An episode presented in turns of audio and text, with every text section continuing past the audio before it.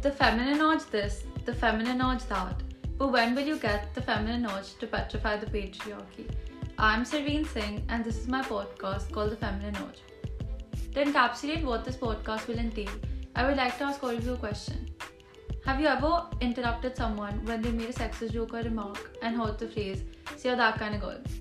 Here's how it feels to be that kind of girl and actually take a lot of pride in it. Because I can say with full confidence that I'm wholeheartedly that kind of girl. I'll be uploading short, heartwarming yet heartbreaking podcasts bi weekly, and I hope you'll stay tuned.